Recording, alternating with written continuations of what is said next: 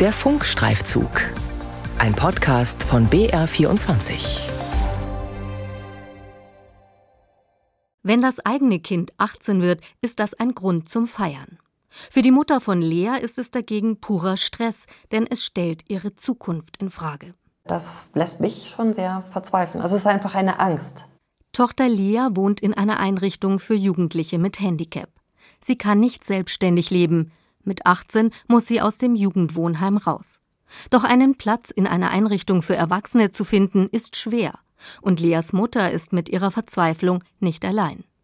Ich habe im Frühjahr das erste Mal Familien wie die von Lea für das BR-Magazin kontrovers getroffen, habe sie weiter begleitet und stelle fest, die Not dieser Familien ist riesig. Kampf um einen Wohnheimplatz, wenn junge Schwerbehinderte erwachsen werden. Ein Funkstreifzug von Beate Greindl.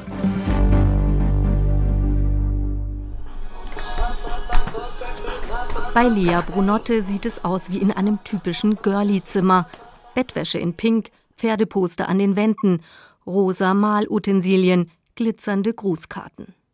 Doch das Zimmer befindet sich im Münchner Integrationszentrum für Zerebralparesen ICP. Hier wohnen vor allem Schüler und Schülerinnen mit schweren Gehirnschäden. Eine Erzieherin schaut gerade vorbei. Hallo Lea. Du schau mal, dein Rollstuhl war draußen, den bring ich dir mal rein. Wie war's denn drüben heute in der Tagesstätte und in der Schule? War's gut? Ja. Ich treffe Lea zum ersten Mal im April. Sie ist vor ein paar Wochen 18 geworden. Das ändert alles für sie, denn sie ist bald keine Schülerin mehr. Und sie muss bis zu den Sommerferien auch aus dem Wohnheim ausziehen. Sie hat also nur noch ein paar Monate. Das sind Frauen, die unterhalten sich. Mhm. Lea ist genügsam. Mit einem Stapel Kochzeitschriften kann sie sich stundenlang beschäftigen. Sie blättert alles durch und fängt wieder von vorne an. Kuchen, mhm. Weintrauben, Tomatensalat. An den Wochenenden ist die 18-Jährige abwechselnd beim Vater und bei ihrer Mutter, die getrennt leben. Sie ist auf den Rollstuhl angewiesen, kann nur kleine Strecken gehen. Hey. Heute wird sie mit einem Großtaxi zu ihrer Mutter gebracht, Sandra Bott-Bodenhausen. Sie steht schon an der Straße. Hallo, meine Süße. Hey, jetzt wird's gleich spannend. Hi. Obwohl noch ein paar Monate bis zum Schulende bleiben, steht die Mutter unter Strom. Sie weiß nicht, ob sie danach einen Heimplatz für ihre Tochter bekommt. Zu Hause auf dem Wohnzimmertisch liegt ein ganzer Stapel mit Broschüren von Wohnheimen. Dort haben sich die beiden schon überall beworben, doch alle sind voll. Wir haben verschiedene Einrichtungen besucht. Dort ist komplette Aufnahmestopp, also nicht mal Warteliste. In dieser Einrichtung ist wie überall kein Platz, aber wir stehen auf der Warteliste. Wir stehen hier auf der Warteliste, da ist aber eine Wartezeit von mindestens zwei Jahren. Diese Einrichtung haben wir ebenfalls besucht. Warteliste.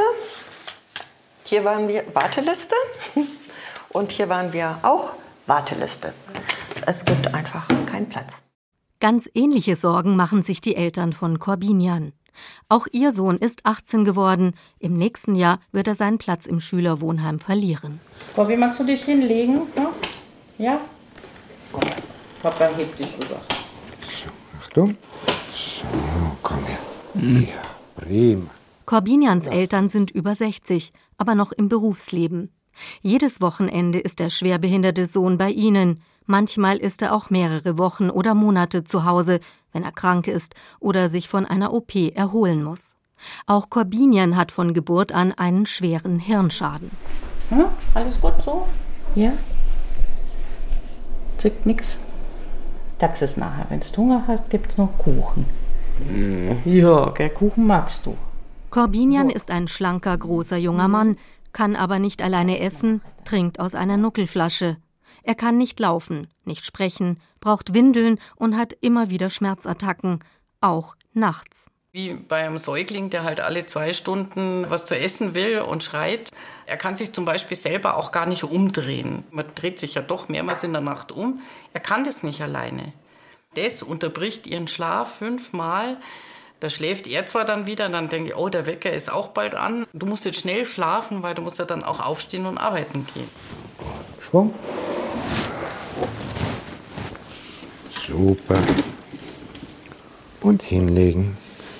Vor allem der Vater kümmert sich um den Sohn. Beruflich hat er stark reduziert. Er wirkt angestrengt. Der Rücken ist vom vielen Bücken gebeugt. Wie lange werden die Eltern noch durchhalten?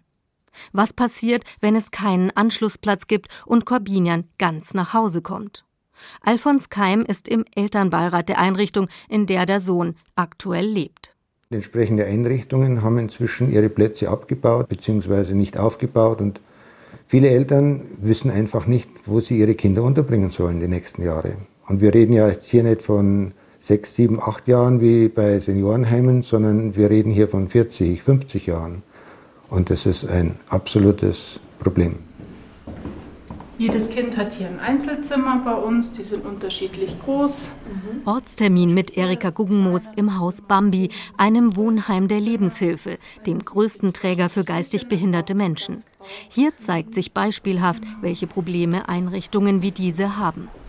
Das Wohnheim am Schliersee könnte 20 Prozent mehr Plätze für Kinder und Jugendliche anbieten, doch es fehlt Personal. In der Corona-Krise seien viele Mitarbeiter abgewandert, erzählt die Leiterin, und so steht hier ein ganzes Stockwerk leer, obwohl die Plätze dringend gebraucht würden. Andernorts ist die Eröffnung ganzer Einrichtungen gefährdet. Wegen des Personalmangels gibt es im Haus Bambi keine Kurzzeitpflegeplätze mehr, auch für die Einrichtungsleitung eine schwierige Situation. Ich merke eine große Not seitens der Eltern. Zum einen rufen mich viele Eltern an, zum anderen auch sehr verzweifelt mit der Frage, ob wir Kurzzeitplätze anbieten könnten. Und die schildern mir dann auch, wie wichtig das für sie wäre, dass sie mal für ein Wochenende oder unter den Ferien die Kinder mal zu mir bringen könnten. Wie kann das sein? Ist das alles wirklich nur eine Folge von Corona? Oder haben die Verantwortlichen den Trend eines steigenden Bedarfs verschlafen? Ich frage bei Bezirken, Staatsministerien und Trägervereinen nach und bekomme seitenlange Antworten. Doch zusammenfassend lässt sich sagen, jede Stelle schiebt die Schuld auf die jeweils anderen. Niemand will die Verantwortung für die akute Mangelsituation übernehmen. Lea Brunotte liebt Volksfeste. Sie ist mit ihrem Vater Henning Brunotte beim Dosenwerfen. Auch wenn Lea wenig trifft, sie ist dabei und strahlt vor Glück. Mit ihrem Vater fährt Lea auch gerne Autoscooter. Henning Brunotte trägt sie quer über die Fahrbahn zu einem freien Fahrzeug. Die beiden bekommen meistens Freifahrten von den Betreibern. Manchmal gibt es sogar eine Rose. Das macht dann natürlich Spaß. Man hofft ja auch immer, dass da ein bisschen was hängen bleibt dann, ne? in Erinnerung. Doch auch der Vater ist seit vielen Monaten angespannt. Er will sich nicht ausmalen, was passiert, wenn Lea keinen neuen Wohnheimplatz bekommt. Wir sind beide berufstätig. Wir müssten Lea bei uns komplett übernehmen. Das würde Lea isolieren, das würde uns isolieren und wäre auf Dauer eine Katastrophe. Inzwischen ist Lea aus dem Schülerwohnheim ausgezogen, verbringt die Sommerferien abwechselnd bei den Eltern. Sie spürt deren Nervosität, zieht sich in ihr Zimmer zurück. Immer wieder will Lea die gleichen Filme sehen. Einer handelt vom Kindergartenkind Conny, das Schwimmen lernt. Leas Mutter weiß, wie wichtig all die Anreize in ihrer Einrichtung waren. Vier Jahre war sie dort, seitdem sei sie viel selbstständiger und offener geworden. Wir wollen, dass sie weiterhin eben Freunde hat in ihrem Alter so ungefähr und ich bin nicht ihre Freundin, ich bin ihre Mutter. Dass sie eine eigene Peer Group hat, dass sie einfach ein eigenes Leben leben kann, mit Unterstützung aber ein eigenes Leben und sich abnabelt. Mit 18 nabelt man sich ab.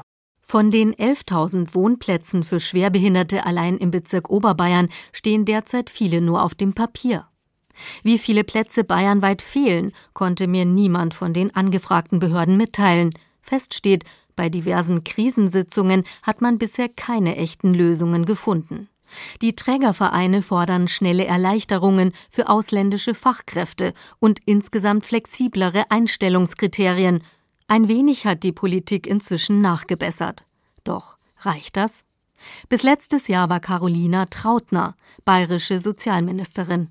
Jetzt ist sie Vorsitzende der Lebenshilfe Bayern und muss mit den Konsequenzen der Politik umgehen. Man kommt halt nicht ganz hinterher, das ist das Problem, aber äh, man ist da weiter dran, man hat das Thema erkannt und, und wir tun wirklich alles, was in unseren Kräften steht, um hier genügend anzubieten. Schafskäse, Brot, Suppe. Also das sind so Sachen, die interessieren dich, oder? Die da drin stehen, die Fotos auch. Ja. Auch wenn Lea oft mit wenig zufrieden ist, sie braucht ein gutes und sicheres soziales Umfeld. Seit über einem Jahr sucht ihre Mutter einen neuen Heimplatz. Eine erste Zusage platzte wieder. In letzter Sekunde kommt Mitte August die erlösende Nachricht. Endlich. Lea hat einen neuen Wohnheimplatz ab September. Doch wenn immer wieder ganze Abteilungen schließen, zum Beispiel weil Personal fehlt, gibt es auch in Zukunft keine Sicherheit. Das lässt mich schon sehr verzweifeln. Also es ist einfach eine Angst. Langfristig eine Angst. Ich lebe ja auch nicht ewig so. Kampf um einen Wohnheimplatz, wenn junge Schwerbehinderte erwachsen werden. Ein Funkstreifzug von Beate Greindl. Redaktion Ina Kraus